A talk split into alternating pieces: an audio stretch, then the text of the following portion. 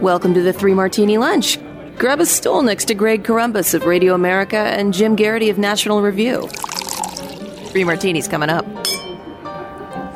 Really glad you're with us for the Wednesday edition of the Three Martini Lunch. We've got good, bad, and crazy martinis for you as usual. A lot to talk about today. Your stool is ready take a seat and uh, join the conversation. So, uh, Jim, let's start with our good martini, and that's that there are actually some Democrats who are giving Biden some grief. We've got uh, at least a couple of committee chairs on the Democratic side of the Senate planning to hold hearings on how this withdrawal disaster could have possibly happened.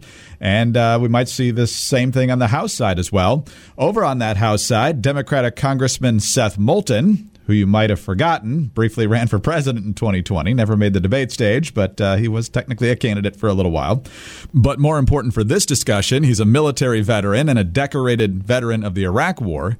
Says he was convinced by Biden's speech Monday defending the decision to withdraw troops from Afghanistan However, according to the Boston Globe, the Massachusetts Democrat took exception Tuesday to Biden's argument that the chaotic evacuation of Afghan civilians fleeing their country this week was because some did not want to leave earlier. Quote, that's utter BS, Moulton said Tuesday. I mean, don't tell me that Afghans don't want to leave when there's been a backlog of special immigrant visa applications for over a decade. Don't tell me they don't want to leave when they're literally clinging to airplanes to try to get out of the country. That was the single part of the president's speech that I not only disagreed with, but that I thought was just utter BS. And as we documented yesterday, there were far more sections of the president's speech that were utter BS, even if you think that it was time to uh, end the U.S. military presence in Afghanistan. But um, Jim, when it comes to this particular issue, I know a debate is erupting over how many of those people should actually come here, if we can even get them out. Britain's planning to take some. Other NATO countries may take some. I, I don't know how many are ultimately going to get out. We got to get the Americans out first. But uh, what do you make of Moulton uh, blasting and publicly blasting Biden on that point? While you're not going to see congressional Democrats ripping into this administration the way you'd see congressional Republicans doing it, I think it's safe to say congressional Democrats really don't want to stick their neck out to defend Biden on this. I, I think, you know, it's not just Moulton is a, a, great, vivid example of this, but you can find a couple other examples in the House, the Senate committee chairs, as you said. And I think the, the, the what's got to be going through the minds of a lot of congressional Democrats, who, let's face it, don't spend a lot of time thinking about Afghanistan unless it's in a crisis. But one of the reasons that you picked Joe Biden as opposed to Bernie Sanders or any of the other Democrats out there was the sense that he was the old, experienced hand and he knew what he was doing. That he was not going to steer the country into really vivid, unforgettable, utterly, you know, humiliating defeats that end up with giant geopolitical ramifications. That was the that was a very low bar, right? President caretaker was what they were kind of hoping for with this, and you're not getting it from him and the evidence is piling up. You know, not just you know, if, if this had been um, a broad bipartisan, uh, know, everybody kind of recognized this. You know, nobody saw this. Look, now we're seeing leaks from not just you know the uh, the intelligence community, but also from the Pentagon and basically State Department. Everybody was saying, no, no, we warned them this was coming. Now, here's the thing where you might say, oh, this is usual CYA butt covering and stuff like that. But look, there's one thing in that July 8th press conference somebody asked Biden specifically. They said, quote, your own intelligence community has assessed the Afghan government will likely collapse. Now, there was no timeline on that question, but basically said that this was inevitable. And Biden said, that is not true. The questioner said, Can you please clarify what they have told you about whether that will happen or not? And Biden said, That is not true. They did not reach that conclusion. Biden went out there and made all kinds of assurances this wasn't going to happen, and then it happened, right? So that that issue part number one is really tough to def- really tough to defend. Uh, the second part that's really tough to defend. It's not like Obama. It's oh, gotta go do it again. Um, it's not like Biden is out there all the time defending this. Uh, I've discussed earlier in the week that he had you know no four days, no appearances, twenty minute speech, no questions, nothing yesterday. Late yesterday, uh, you know, or yesterday afternoon, Jake Sullivan said Biden had not spoken to any foreign leaders about this. Yesterday, late last night, they said he had had a phone conversation with Boris Johnson over in the UK. And good, I'm glad, but I went up and I looked and I checked on the White House website. That is apparently Biden's first conversation since August 9th with a foreign leader. Last one was with the Prime Minister of Japan discussing the Olympics. So, what was Biden doing for those nine days? Like, clearly he's not talking to foreign leaders. So what's he doing? What, what, what, you know, we don't see him in front of camera. He's not talking to the American public. He's not talking to foreign leaders. I, I guess he's getting briefings, but like, what's happening behind those closed doors there? It puts congressional Democrats in a really tough spot to defend Biden. And then the third thing is we're now in a situation where we've got thousands of American citizens stuck over there in Afghanistan, and reportedly there's no plan to get them to the airport. As you saw that that really disturbing your call is important to us. Please stay on the line. Style message from the U.S. government saying we cannot guarantee your your your safety on the way to the airport, but please make your way to the airport at this time, past all the Taliban checkpoints. And and I guess that's the know, good luck is is the message from our government. Um, really a bad look for them, and I just think the congressional Democrats were not madly in love with uh, Joe Biden before, you know, compared to like Barack Obama or, or, somebody like that. So I think that they're, you know, perfectly happy to have him twisting in the wind.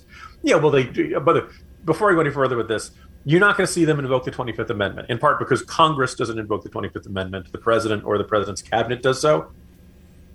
And in the unlikely chance that, you know, some, Kamala Harris sees him drooling on himself one time too many and says, ah, that's it, time for Biden to go even if you could get the cabinet to agree to do that and remove the president and decide that he's no longer capable of executing the duties of his office. Greg, what happens to the Senate when Kamala Harris resigns the vice presidency to become president? Uh, becomes a hopeless deadlock. She can't break the tie yeah, until she gets a vice president confirmed it becomes 50-50 and the next vice president has to be confirmed by the senate.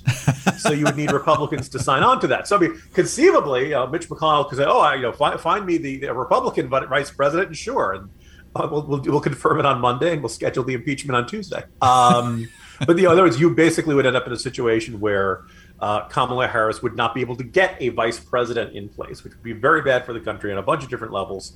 Uh, so there's, there's, really no reason to think the 25th Amendment is going to be invoked short of Biden going out and just losing his mind in front of cameras or something like that. So um, that's where we stand with this. It's really bad. I think the congressional patience for Biden is waning quickly. No, I think that's correct. Although ultimately, like you said at the beginning of your commentary there, I, I think they're going to take a close look at it, but it won't be nearly as condemning as if Republicans were leading the committees here. And so, uh, some of these folks on social media who think that Biden and Harris are going to be hitting the bricks and Nancy Pelosi's scheming behind the scenes to become president, take your meds and get some sleep. Uh, because that's not going to happen anytime soon. Uh, let's put it up. If there were a Democratic majority in the Senate and they could afford to lose Harris, that would be it'd be a that'd be a different situation. But if anything's going to sh- change in the next couple of days, you got to wonder if um, at some point, Governor Larry Elder would appoint a Republican replacement for Feinstein. Oh my gosh, would that be amazing? Let me just throw out that stink bomb to blow things up to you know, even further. I don't think that's going to happen, but if any, you know, short of that, or you know, what do you think? You know, Bernie Sanders or Patrick Leahy slips on some ice and, or you know, gets hit by a, a, a Ben and Jerry's truck or something, and, and you know, all of a sudden the Republican governor is appointing a Republican senator. This, this the Democratic Senate majority is not in uh, best of shape right now. Uh, that was supposed to be the good martini, but uh, these days good martinis are a little bit hard to, to come by. But the fact that he is calling Biden out, at least on that one issue, is good. And we've got some more good news for you, Jim. Anytime you've got a sponsor that says bacon wrapped filet mignon, that's good news. That's really good news. And it's coming from Omaha Steaks, who we've uh, loved having as a sponsor before, and we're, we're glad to have them again. Uh, I've uh, had a wonderful uh, experience with Omaha Steaks before. I think I mentioned earlier in the summer that the first time I had Omaha Steaks was as a gift when our first daughter was born a number of years ago. And of course, uh, at that time, when you're uh, you got your first child, you're not really cooking a lot of meals, and so having all that stuff uh, all ready to go and so so delicious was absolutely fantastic. I love the steaks. I love the burgers. There's uh, gourmet franks. There's uh, more burgers. There's pork chops. There's chicken. So many things that you'll want to have, and they're all delicious. Labor Day is around the corner, so it's time to get ready for that last cookout of the summer. You need to go to omahasteaks.com and enter the code MARTINI into the search bar. And then you can order the deluxe grill out assortment, which includes more than 30 entrees you'll save over 50%, and you'll get 12 free burgers, which are basically a steak between buns. But listen to this bacon wrapped filet mignons, boneless chicken breasts, boneless pork chops, filet mignon burgers, gourmet jumbo franks, all beef meatballs, sides, and desserts. Whew, that's a lot of food. So visit omahasteaks.com, keyword martini, to save over 50% when you order the deluxe grill out assortment. Plus, get 12 free Omaha Steaks burgers and enjoy the last cookout of summer. That's omahasteaks.com, keyword martini. Man, those things are good. All right, Jim, we talked about Jake Sullivan in passing there in our first martini. But let's focus on him a little bit more here in our official Bad Martini. He is the National Security Advisor. Since Biden's not taking any questions, they sent poor Jake Sullivan out to the White House briefing room yesterday, and it just did not go well uh, because they really just don't have good answers for a lot of these questions. And so there's a lot of things we could play here in terms of excerpts from yesterday, but these two seem to crystallize Jake Sullivan's inability to answer fairly simple questions. Um, and let's start with this one. This is a question about uh, hey, are you going to stay there until all the Americans are out of Afghanistan? If that mission is not complete by August 31st, and there are Americans and Afghan allies who remain there, will U.S. troops stay until everyone is out, or will they leave? So I'm not going to comment on hypotheticals. What I'm going to do is stay focused on the task at hand, which is getting as many people out as rapidly as possible, and we will take that day by day. that's not really a hypothetical anymore, Jim. I mean, we have a scramble going on to get thousands of Americans out in now less than two weeks. Uh, all he has to say is uh, we're committed to uh, making sure every American gets out, and that would have done it. But for some reason, he couldn't do that. And then there's the issue that you mentioned uh, a moment ago, and that's the intel community going public, anonymously, of course, that hey, we warned the president about this, and he ignored us. So he was asked about that yesterday as well, and here's that exchange, including his non answer. Yesterday said the situation in Afghanistan unfolded more quickly than anticipated. You said yourself just a few moments ago, but numerous officials have told ABC that there were key intelligence assessments warning the Taliban could overwhelm the country and take the capital within weeks. Did the White House disregard that intelligence and push ahead? Uh, I'm not actually familiar with the intelligence assessments you're describing, uh, but I also don't want to get into um, specific intelligence products. And one thing I will not do from this podium or anywhere else is um, talk about what a different component of the interagency did or didn't do, because from my perspective, we are one team with one mission trying to execute and uh, do so in the best interests of our interests and values. So that's a long way to say yes, in my opinion, Jim, uh, because you, as you mentioned in the press conference a month ago, Biden was specifically asked about that. Yeah, the, the second half of that answer is better, which is to say, I'm not going to discuss specific, you know, intelligence that was provided to the president. You know, I'm, I'm the national security advisor. It's not his job to declassify this. The first line, I'm not familiar with the intelligence you're describing. You're the national security advisor if you're not getting to read this stuff, who is? Right? This is the idea. Oh, intelligence. I, I don't get those reports. Those memos don't come across my desk. I, I'm only supposed to advise the president on national security. No one actually tells me anything about things related to national security. Um, that was almost comically bad spin. And let's observe Jake Sullivan is being thrown out there to be a pinata. He's being thrown out there so that everybody can take their whacks at it because the president himself cannot answer questions on this. Everything we've seen reported in the last, I guess we're now up to like, you know, 96 hours or so, indicates that this decision was made because the president of the United States wanted all U.S. troops out of Afghanistan by the 20 year anniversary of 9 11. In retrospect, it was an egregious decision. It was an egregious mistake because it basically made very clear to the Taliban we were going to be out by a certain date and the other bizarre things that it made the choice to, with you know, as I've, i discussed earlier this week, we removed the armed trained guys before we got all, all the unarmed, untrained Americans there, and that's why we have several thousand of people. And that was the worst part of Sullivan's press conference yesterday. That part where yeah, where he says that he said, "Well, I'm not going to comment on hypotheticals." Look, a whole bunch of hypotheticals became reality very quickly over the course of this weekend. So this idea of look, I'm not going to speculate on what could happen or what not. You're being asked if you can get everybody out by the time you pledge to get everybody out of the country, right? And so, the, what do you do for all those people who are not in Kabul, but who are in other parts of the country and who now have to get past a whole bunch of Taliban checkpoints and hope that the guy, the trigger, the guys at the checkpoints aren't feeling trigger happy that day? Right? We are in, you know, the, the, this is very much akin to, you know, everyone's made the comparisons to Bay of Pigs, everyone's made the comparison to the fall of Saigon This is also probably comparable to the embassy hostages uh, taken in Tehran in 1979. This, you know, now in a situation we have a whole bunch of Americans who are in that and who basically their ability to get out of the country is entirely up to the goodwill of the Taliban. Uh, lots of folks I talk to are speculating. We're going to find out that at some point we bribed the Taliban to make sure they didn't start shelling the airport or doing something else to impede this. The Taliban completely surround the airport. We have one effectively we control the airport and that's it. And they control who gets into the airport. And reportedly they're shooting into crowds and reportedly they're beating people and, and all of that. So it is an unbelievably bad situation and there's no guarantee that it's not going to get worse. And the national security advisor is really going up there and tap dancing and not doing himself or the administration or the american people any good. So it was a really bad one there. Granted he didn't have a lot of good answers but that's this is one of the reasons you're supposed to try to avoid these situations.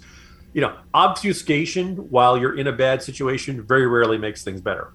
Absolutely right. And uh, follow up uh, here on this martini, and it kind of dovetails in with what we talked about yesterday with Ned Price over at the State Department and the UN Security Council strongly urging inclusiveness in the, the new Afghan government and a, and a prominent place for women inside the government, which I'm sure they'll get right on.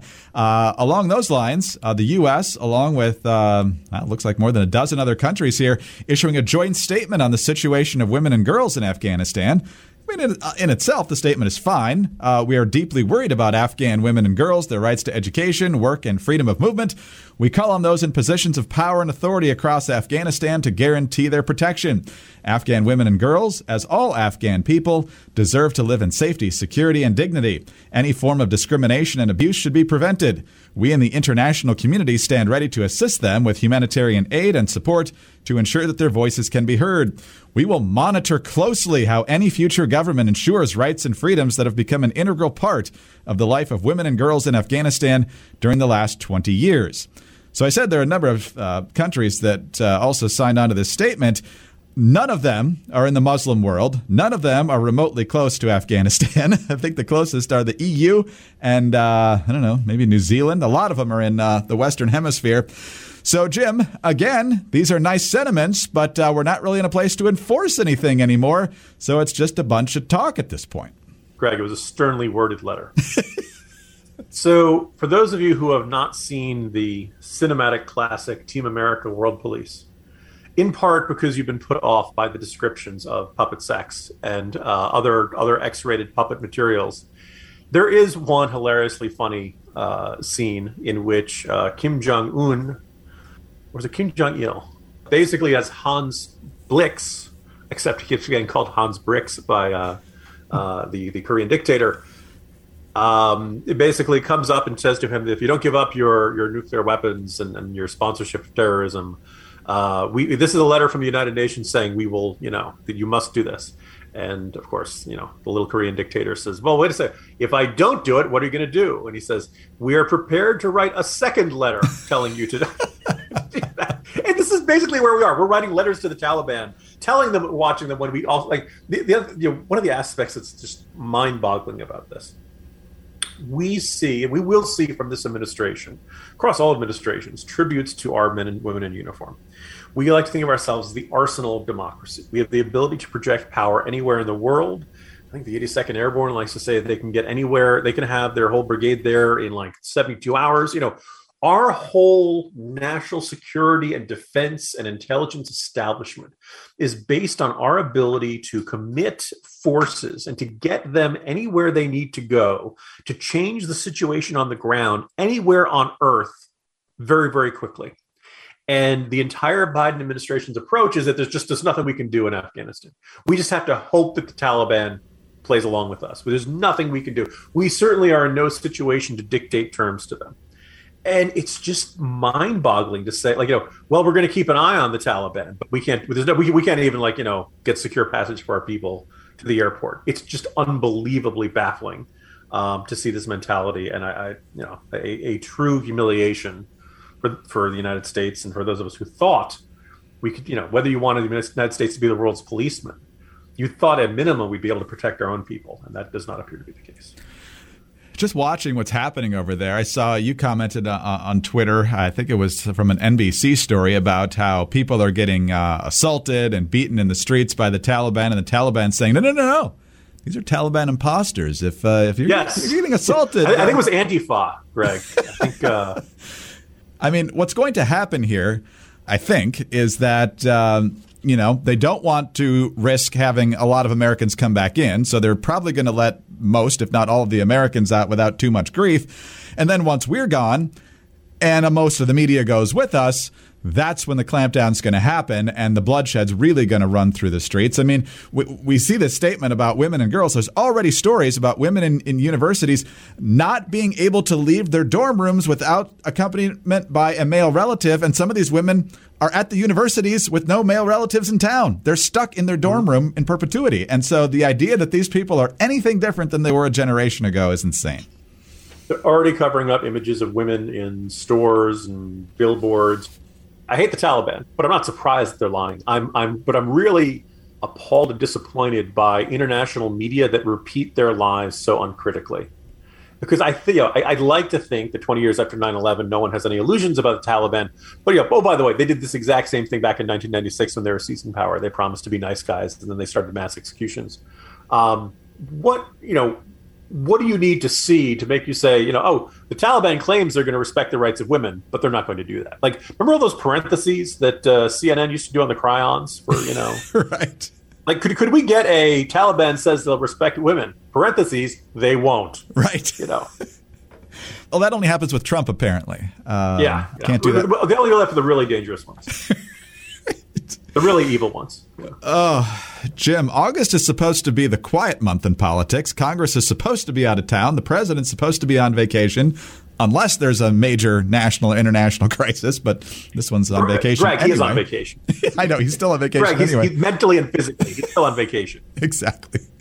Uh, but uh, for people hard at work like you, a uh, lot of hours at the desk, and if you're going to be in that situation, you want the best chair possible, and that's why you've got the X chair. Sounds like something out of out of the X Men movies. Something Charles Xavier will be rolling around in. Let me tell you, this is probably far and away the, the finest office desk chair I've ever had. And if you're going to be spending time at your desk, you want to take care of your back. You want to make sure you don't end up with uh, some sort of awkward position. I was describing, you know, all the number of people who started working from home during the pandemic and they started working at their kitchen table or at the kitchen counter, all these other spots that weren't really designed for long stretches of computer work. And you know they don't have an elevated desk or something like that. Look you're going to want a comfortable chair. You know they heat it they can cool it they got the massaging stage the little vibrations. It's it, is everything you've ever wanted in a chair. It's going to make you actually look forward sitting into your, your chair to get some work done.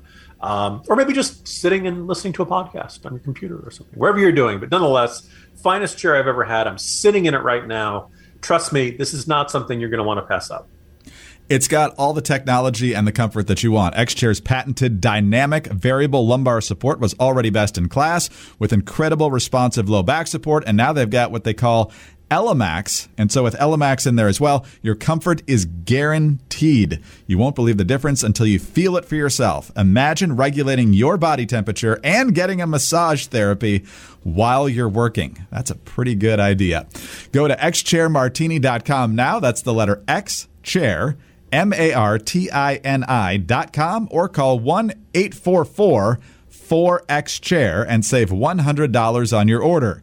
X Chair has a 30 day guarantee of complete comfort, and you can finance your purchase for as little as $30 per month. Go to xchairmartini.com now and use the code XWheels for free X Wheel blade casters. Again, xchairmartini.com. All right, Jim, on to our final and crazy martini now. And people are going to be asked to get yet another COVID shot. In a statement from the CDC director, Rochelle Walensky, the acting FDA commissioner, and the White House chief medical advisor, who is Tony Fauci, they say it's now very clear that immunity starts to fall after the initial two doses. And with the dominance of the Delta variant, we are starting to see evidence of reduced protection against mild and moderate disease. And so the government is preparing to offer booster shots to all eligible Americans beginning the week of September 20th, starting eight months after their second dose of the Pfizer or Moderna shots. Johnson and Johnson, uh, the jury's still out on a booster there. So, Jim, obviously the science can change, but uh, if you thought it was hard getting people to get vaccinated once or twice, good luck on a third, and especially if this becomes an every six or eight month thing. Yeah, the, once again, the messaging on this is terrible. Look, if you don't uh, agree with me, as always, dear listeners, talk to your doctor, talk to someone you trust. Um, but my sense is, yeah, you should get a, a, booster. This has been pretty clear for a while. I think Israel has been kind of ahead of the curve on this. And it's the first thing I'd notice is that if the Delta variant had never come along, maybe we wouldn't have needed this booster. Um, but, you know, it, it, we saw this, we see this with the, the flu shots, we see this um, if you're not exposed to a, uh, particular type of pathogen or virus, then your body's ability to resist, in some cases, is going to you know very gradual decline over time. Um, there are a lot of people who think who are thinking that if you get this third shot, maybe it will be a situation where uh, your body will build this lasting uh, sense of, of having antibodies and also the kind of the T cell uh, ability to resist that. Hopefully, this will not turn into twice a year, every year for the rest of your life. Um, I think what one of the things that frustrates me is that this was pretty clear. I think going back at least a couple of months that we were going to need boosters at some point. It was just a question of when. Was it going to be six months? Was it going to be a year? Was it going to be every two years?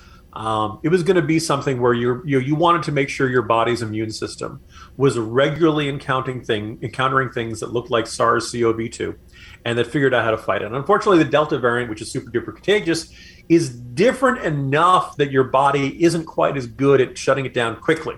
It's you know, most of the time people are you know, look they're not ending up in the hospital, they're not ending up severely sick, and they're not dying. Like that, so like that's what's most important right now. But a month from now, two months from now, you get towards Thanksgiving, you get towards Christmas, maybe your body's immune system won't be as good at this. And here's the thing the vast majority of people out there who are young and healthy, they're probably going to be fine. Who are we really worried about? Well, we're really worried about the immunocompromised, who the uh, CDC and FDA endorsed boosters for actually last week.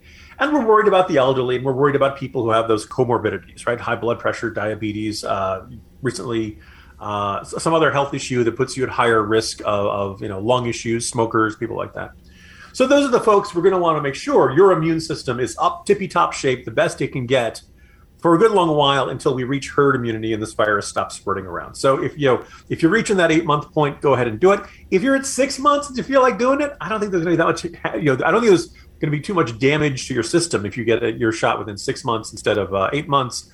Already, I know apparently it was at CDC said 1.1 million people have already gotten the third shot without waiting for CDC approval. And the CDC kind of, you know, Rochelle Walensky kind of had her nose out of joint about that. Now, of course, you know, like uh, less than a week later, they're saying, yeah, you should get a third shot. And I guess that's what irks me the most. I wrote about this in the corner yesterday. Pfizer's CEO was saying that about six months after your second dose, you're uh, about, you know, 84% effective against this. Um, you know, it's not bad, but he says it's going to go down another 6% every two months. Um, so, you know, you look at that, you're like, okay, we should go out and do it. The problem is that like six days ago, the CDC was saying individuals who are fully vaccinated are adequately protected and do not need an additional dose of COVID 19 vaccine at this time. I think for at least the past month or so, at least since Israel started giving people a third shot, it was pretty clear we were going to be in a similar boat.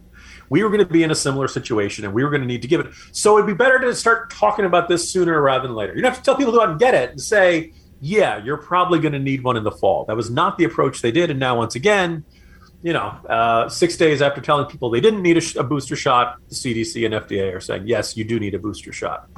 Man, oh man, just so frustrating. Here it is, August 18th, 2021. We're coming up on, you know, past 18 months of, the, of, of this pandemic, and we still can't get clear messaging out of the CDC. No, they're all over the map. And uh, the question then becomes are we going to get a mandate for a third shot? Some people are saying, oh, it'll just be like the flu vaccine. And so I looked up how many people get the flu vaccine. During the 2018 2019 flu season, 49.2% of people aged six months and older got a flu vaccine. For adults, it was 45.3, and that's the highest percentage since 2009 2010, which I'm guessing was due to H1N1. Um, but still, those numbers are nowhere close to what. Uh, what the government's looking for here. And so, once again, the question becomes do people who only have two shots uh, get denied access to things because the government thinks you should have three? Yeah, I was going to say fully vaccinated is going to get a lot fuzzier uh, in, in public discussions. Finally, I, I, should point out, Greg, one of my readers, when I, I wrote my thing yesterday, when he said, Jim, come on. There's no way we're going to get 330 million Americans to get a third shot. I wrote back, Robbie, we can't get 330 Amer- million Americans to get one shot it's worth noting that like 48 million of that are children who can't get vaccinated yet. So we actually, you look at that, we're like 90 some percent of, uh, uh, a little over 90 percent of, of, senior citizens have uh, at least one shot. something like 72% of, of adults and something like 70% of people over age 12. You look at that, that's actually not that bad. We're, we're, we're doing pretty darn well. If it wasn't for Delta, I think we'd probably be in much better shape than this. But it is what it is, Greg. Jim, another crazy day. See you tomorrow. See you tomorrow, Greg. Jim Geraghty of National Review. I'm Greg Corombos of Radio America. Thank you so much for being with us today. Uh, don't forget to subscribe to the Three Martini Lunch podcast if you don't already. Tell your friends to do it as well. We'd love to have them along for the ride too. Uh, we're very grateful for your five star ratings and your kind reviews. Also, remember to get us on those home devices. All you have to say is play Three Martini Lunch podcast. Remember to follow us Follow us on Twitter as well. He's at Jim Geraghty. I'm at Dateline underscore DC. Have a great Wednesday, and please join us on Thursday for the next Three Martini Lunch. We are living in difficult times where people fear having thought provoking conversations about pressing issues. And although we're in the midst of an information explosion, there are a lot of forces aiming to distort what's true.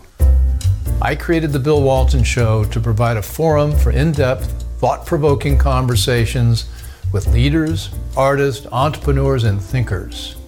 Please join me at thebillwaltonshow.com to explore what's true, what's right, and what's next.